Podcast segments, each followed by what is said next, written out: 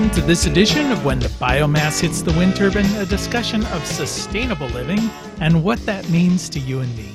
I am Jay Warmke. That's good. And I'm Annie Warmke. That's even better. And today we're going to talk about nearly 30 years of living at Blue Rock Station or everything you ever wanted to know about an Earthship but were afraid to ask. It's 30 years? We Yeah. haven't lived here 30 Well, we've years. been 30 years in the making, so pretty close. Pretty close. Yeah, Pretty that's close. true. Oh, I forgot how old Catlin is. I know. that's how I measure things. yeah, I just measure them by how old my socks are. So. Well, that's the truth, isn't it? All right, so today um, we're going to do a little bit of question and answer. I know you put together a bunch of frequently asked questions, people who come here on tour. Um, I should probably preference that by saying Blue Rock Station is a sustainable living center located in southeastern Ohio, in the beautiful West Virginia part of Ohio.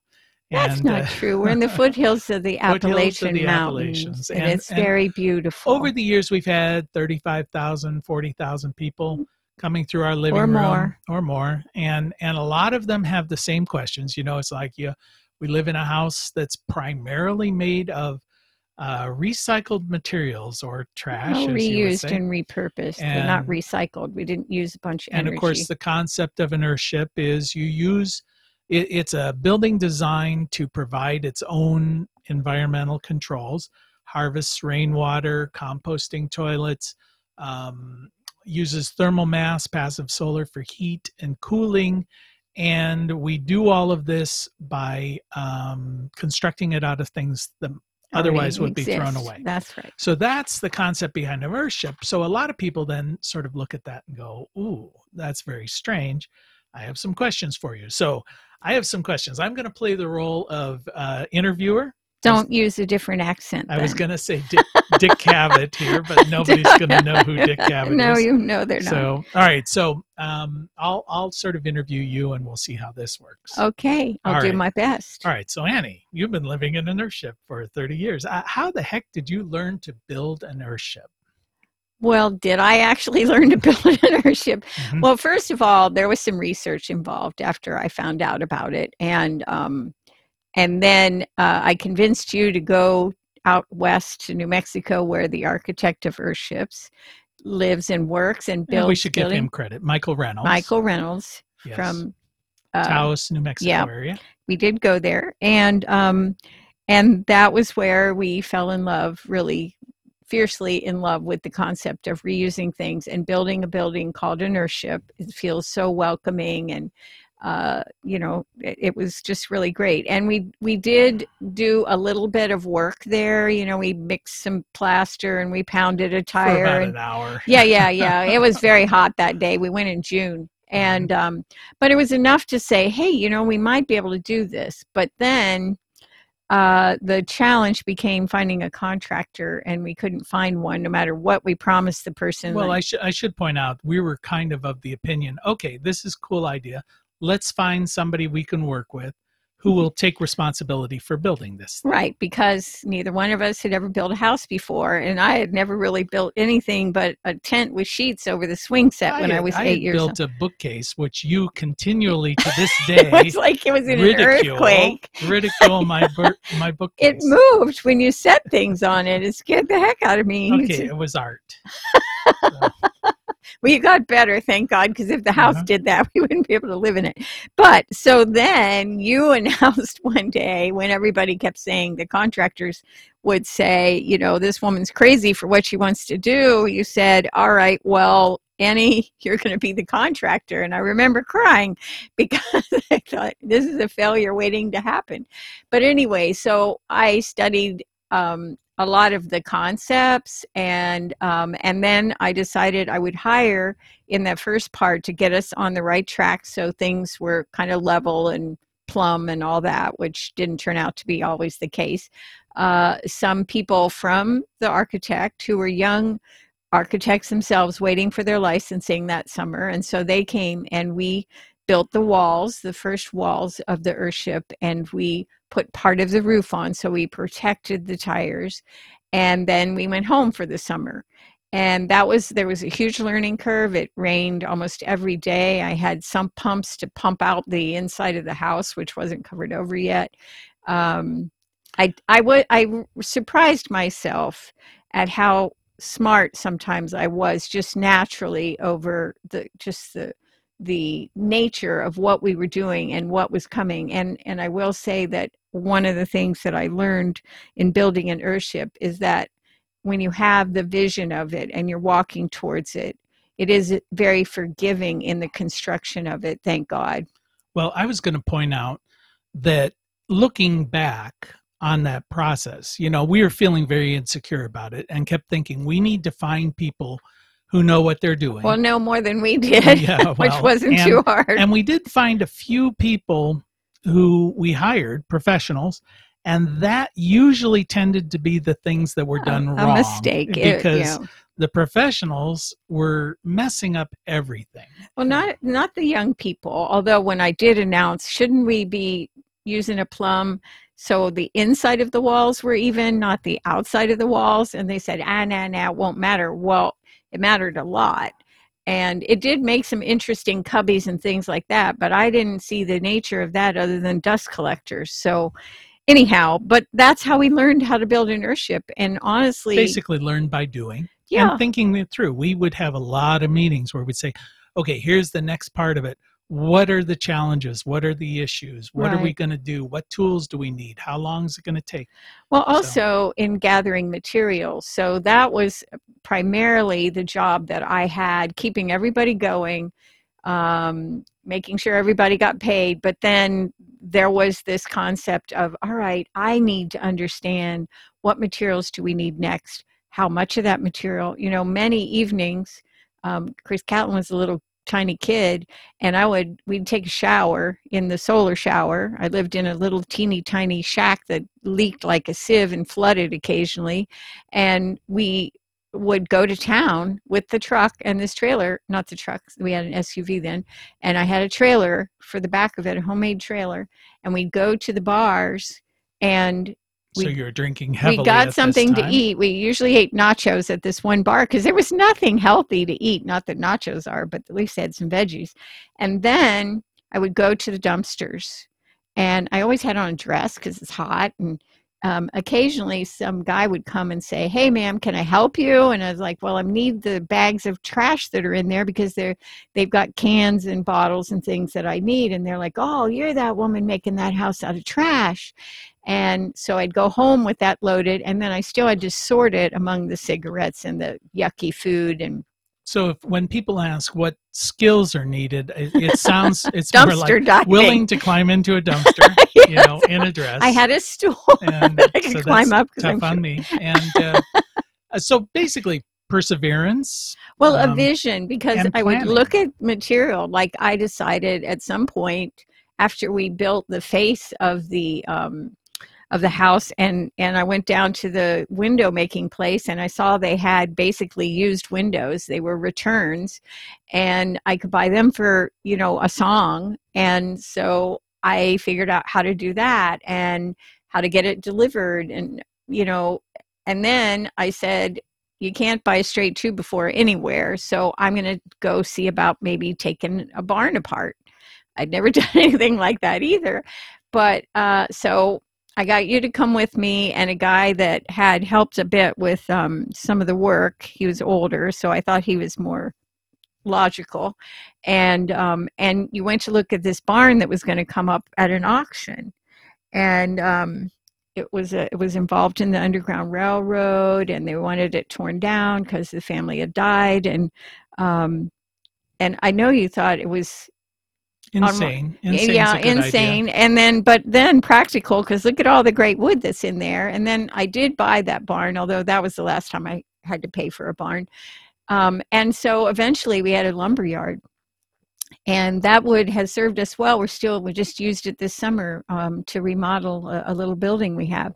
So so there were a lot of there was a big learning curve but then i had the the will and and I was logical. And then I also had a lot of men that worked for me that had an IQ of maybe 50, but I made them really work with me and learn and give them incentives. So I learned a lot in the learning to build ship.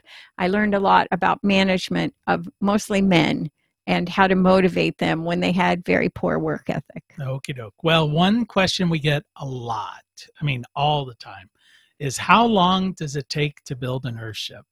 We hear this almost every What's single the tour. analogy of that? I So know. how uh, long how does much it, does it cost to build? How much is a house? You know, Yeah, how long is a piece what of What does rope? it cost to market that? yeah, and and the the reality is, and of course, I usually give them a glib answer like, "I'll let you know when we finish," you know, because it's been 30 years and I'm still You're working working, on on, the floor in the living room. Yeah, the- Yay! The, living room That's floor great. is being done right now.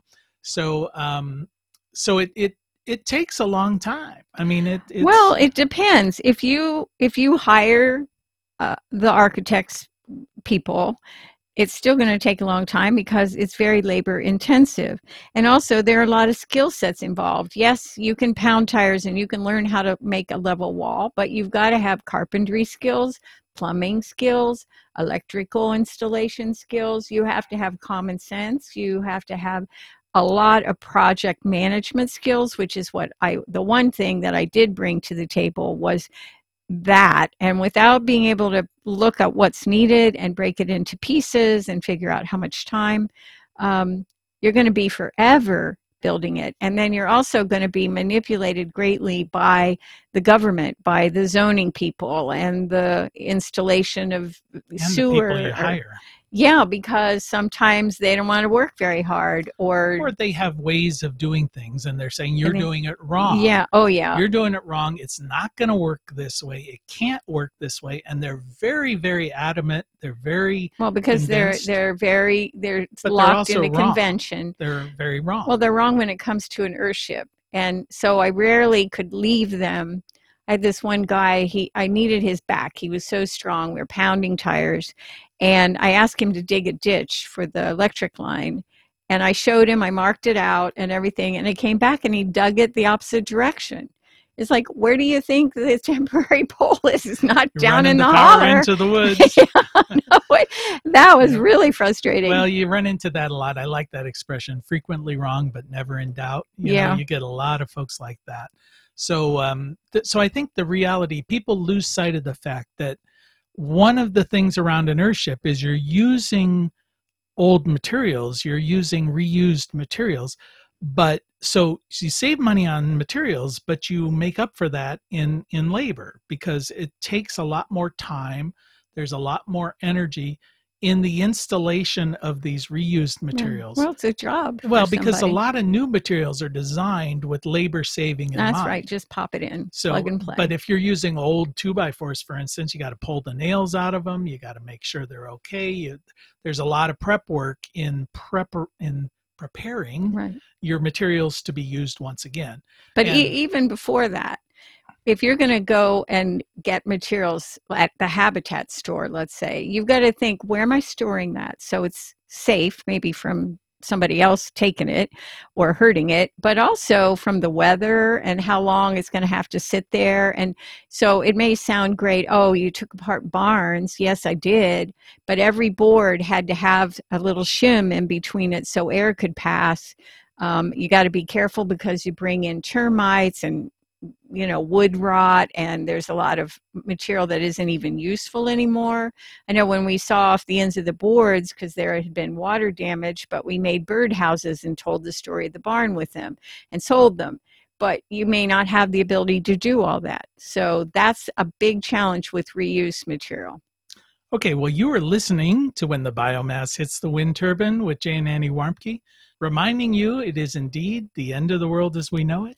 and thank god Thank God. So today we're sort of uh, hitting some of the the top ten, you know, frequently asked questions uh, here at the Earthship at Blue Rock Station. So we we're talking about building the Earthship, some of those things. So how about What? if i talk about what i like about the design and then you who love I to was gonna bellyache ask that question. Yeah. Okay. What do you like about the design of All Earthship? right, Then All you right. can talk about what you don't like, don't what you like think is the wrong with it, because you love to bellyache about it. I do. So, so I love, and I would do this again in a heartbeat. But I can say that because I don't have to. I'm happy to teach other people how to build this building. But I love this building. It is so welcoming. The roundness of the rooms. It's like we're round. You know, why do we build square rooms? And um, it takes care of us, it protects us. Uh, it won't really catch on fire, um, even though it's tried as much as we've tried yes uh-huh. um, yeah with a and that's a good example when you talked about the fact that you know when we've used professionals i thought let's have a professional install the wood stove and um, and it was inferior inferior product. And so the house tried to catch on fire. And and you and your slippers and your shorts at five below zero with buckets of water trying to put it out. And it and it really was a $35 damage in replacing the pipe. And that made me I've always been so terrified of fire anyway. That just made me love this house more because it said I won't kill you I might fall down on you at some point. Uh, Always a good feature in a house. I, well, it is. You. I'm not going to kill you. I'm not going to uh-huh. catch on fire in the night and burn you up. So anyway, I love the light. It is hugely well lit, even at night. So when Orion in the winter is up there in the sky, you can see the sword and you can see the uh, the seven sisters, and um, it's it's just stunning. And it's beautiful it's it's charming um cool in the summer warmish yeah. warm in the winter depending on your heat yeah. source. Well we have ceiling fans so we we don't deal with the humidity. We're just like hey that's life. But we it is a lovely cool building uh, all summer. And in fact we don't even open up the house anymore um, I think we did open the windows because we had interns this year. We opened one window in the kitchen because they were continuously cooking in the house instead of outside. And so the humidity from that got crazy. But um, even at that, it was just one window. And then we had the ceiling fans and it was still cooler inside. So um, I can't think of uh, the, the one thing that I find frustrating. Well, two things about it. And then I'll ask you. Uh, one is that it, there's it's just not designed with storage in mind. And so if you don't have a basement or a garage or a second story, um, you've got to think that through really well. And then the other thing is you can't hang anything on the wall. And as you used to say, uh, walls were built for me to hang things on because our other homes were always loaded up with wonderful pictures of our ancestors and quilts my grandmother had made when she was young and things like that. And there's no doing that here. Plus, the wood stove produces an amazing amount of dust, ash dust, and it gets on everything. So the books have to be taken out and dusted twice a year probably more than that but that's that's that's how many times they get dusted. That's right? right? But everything gets this coat of dust on it, and so I find that uh, I find that a bit frustrating. So I'd love to be able to hang things on the wall. Okay, well I'm I'm not sad about that. So I, I much prefer the Spartan Militar. Um, I know you're you know, a minimalist. minimalist. I'm not. There you go. Don't even apologize. All right. So the things that I find annoying, and and I should say this is uh, Michael Reynolds 1.0 Earthship design because we architect. were we were really one of the first Earthships uh, built anywhere, but certainly east of the Mississippi, we were the first one.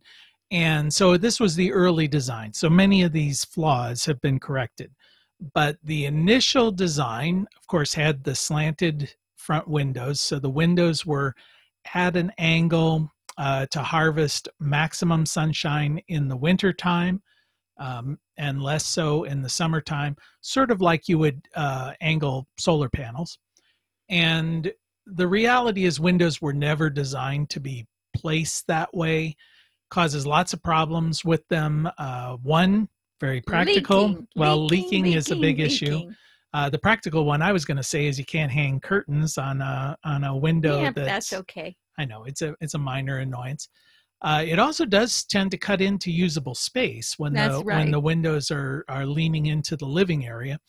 But also, yeah, the the they're southern exposed, so they're getting extreme elements. They're at an angle. The water tends to sort of flow slowly down them and find whatever crack or crevice in the caulking that you're going to find. So we were having to recaulk them. Eventually, we put an awning over the entire window structure, which kind of gets away from the whole idea of uh, angling the windows in the first place.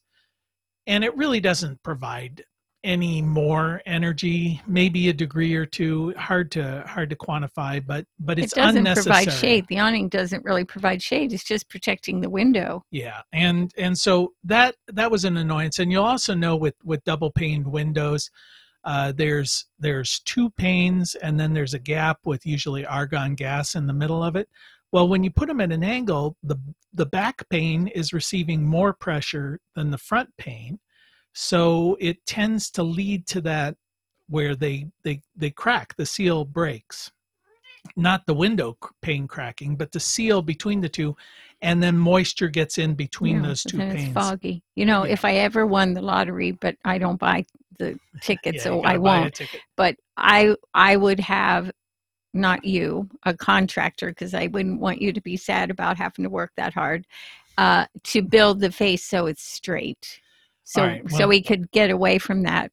reality was we're kind of stuck with that. Yeah. Um, all right. The other thing was the V-shaped roof. Um, the V-shaped roof. The idea there was you you shape it a bit like more not so much a V, but more like a check mark. You know, the front of it is is shorter than the back. The idea there is that the back portion is still southern exposed, so if you get a lot of snow on it, it will melt. So you avoid snow loading. That does happen. It does happen, and the snow melts, and the melt flows down to the bottom of the V, which is in shadow by the front of the V, instantly freezes again, and you have the world's most amazing ice dam. yeah, we could skate on it. I Yeah. didn't think of that. It was one time I went up there, it was two feet thick, Yeah. right? Ice up in the, I mean, you talk about weight in the most vulnerable place. But then what happens because the water flows out of those V's?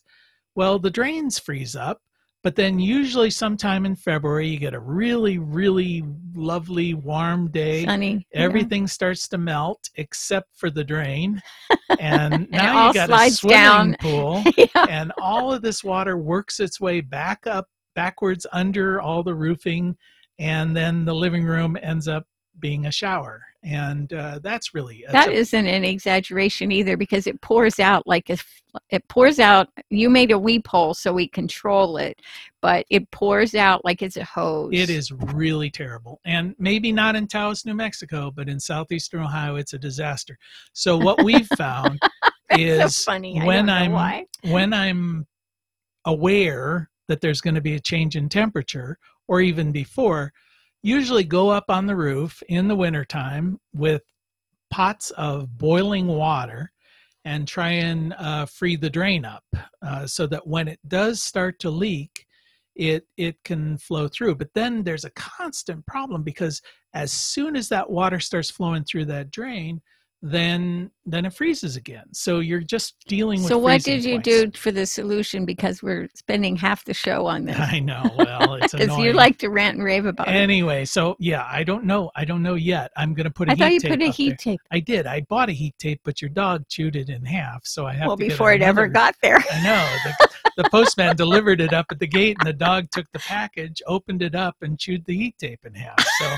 so maybe he knows something we don't know about heat tapes on our on our roof. But uh, sorry we'll see about that. All right, so we probably have time for one more, maybe two more questions here. Um, Let me tell the story of the neighbors. So the neighbors, when when I started building the house, and we we had the EPA who we got a, a, a permit to have used tires, and then um, the this guy they the EPA paid a guy to bring the tires. So about twenty two hundred tires were brought to us, maybe a little more, and they were all just dumped out. And so we started putting the tires on the ground and everything. And one day I went into town to get material and I came back early. I guess I forgot something. And at the pit where the tires were going in were all of the neighbors on both sides of us and across the road standing looking down like golly look at that. And they were horrified that i caught them. And they said oh oh we were just looking at your progress. And i was like okay Mhm. and and we weren't doing anything we didn't take anything or whatever Yeah, get that tire out from under your your coat. I know it, and and of course they they um, one of them said, you know, there's some pretty good looking tires down there. Would you care if we went down and looked and took like one or two of them? And I was like, okay. It's like, well, they got good tread on them. I can see that from here. And so that was pretty wild. But they they were afraid of us after that. Um, it was just too too bizarre. We have different neighbors now, but it, I don't think that's changed. No, I, I think well that's another question. It's not on the list, but it's one that we get a lot. Um, because most of those 35, 40,000 visitors that have come here have not been local. Uh, Right. They they come from uh, far and wide, you know, as far as way as Korea or um, yeah, around the world, really. Yeah, and and uh, the local folks don't. I think they're a little wary of us, rightly so. I think we're pretty bizarre, but um, but they don't see it as as innovative. It it just is outside their frame of reference. Well, we have cistern that holds 5,000 gallons of water, and in this part of the country, cisterns are about poverty and and um, ca- causing ill health. It's not sanitary. yeah, it's more like why would you build a house out of trash when you can afford to buy a new one? Well, that's true. But the other thing about the cisterns here is we were really smart to do a cistern and not dig a well because the water table keeps shrinking and people they used to have to haul water from July until the rainy season, but now they have to haul water all the time. They don't have any. So they don't even have water to flush their toilet. Yeah. And but they thought we were weird. Well, yeah, and Well, uh, we but are. I, I should say, you know, I, and and now that I've said that most of our visitors come from somewhere else, uh, you should probably tell the story about the first visit where you put that little notice in the local paper that Oh, the, yeah, the well, house so of I- tires. Yeah. So I wanted to prove to you that I was on to something and that somehow I might actually make a business here and we could make a living because I really wanted to come back to Ohio. It is my home and I was taught to be proud of it and I still am in spite of all the stupid people that are out there and that try to make it sound like it's not a really amazing place. And so anyway, um uh, so I wanted to show you. So I called up the newspaper in Zanesville uh, and I told them I was building this house out of trash, and they had heard about it. So they sent out a reporter, and they took a picture of me standing. They took several pictures, which they ran in the paper. But the picture that ran on the front page on that Friday was me standing in the living room with the tires and the boards, the plywood over the windows because we didn't have windows yet. And the next day, 450 people showed up, and you were there. You had come in from somewhere for the weekend, and it was unbelievable. 450 people coming to Yeah. the middle of I nowhere. remember that article because Callan, who was like three or four, she was quoted as saying, "Your grandma's a little bit My- weird and My little, little bit cool." crazy. No, she said bit my little crazy. little crazy and a little cool, which is probably a fair. We'll put that on your tombstone. She looked So. up at me like, "Wow, I'm sorry, I'm saying this." All right. Well, you have been listening to When the Biomass Hits the Wind Turbine with Jay and a little bit weird Annie Warmke. we want to thank Adam Rich, our Emmy Award winning producer. We want to thank you for spending just a little bit of time with us. And as your grandmother probably told you, the secret to a happy and sustainable life is. Be quick to thank others. So thanks to Roman Warmke and the Voodoo Birds for our theme music, and Will Perkins for the closing remarks. And you're supposed to clean up your mess and eat your vegetables. Well, that's true. Till next time. Bye.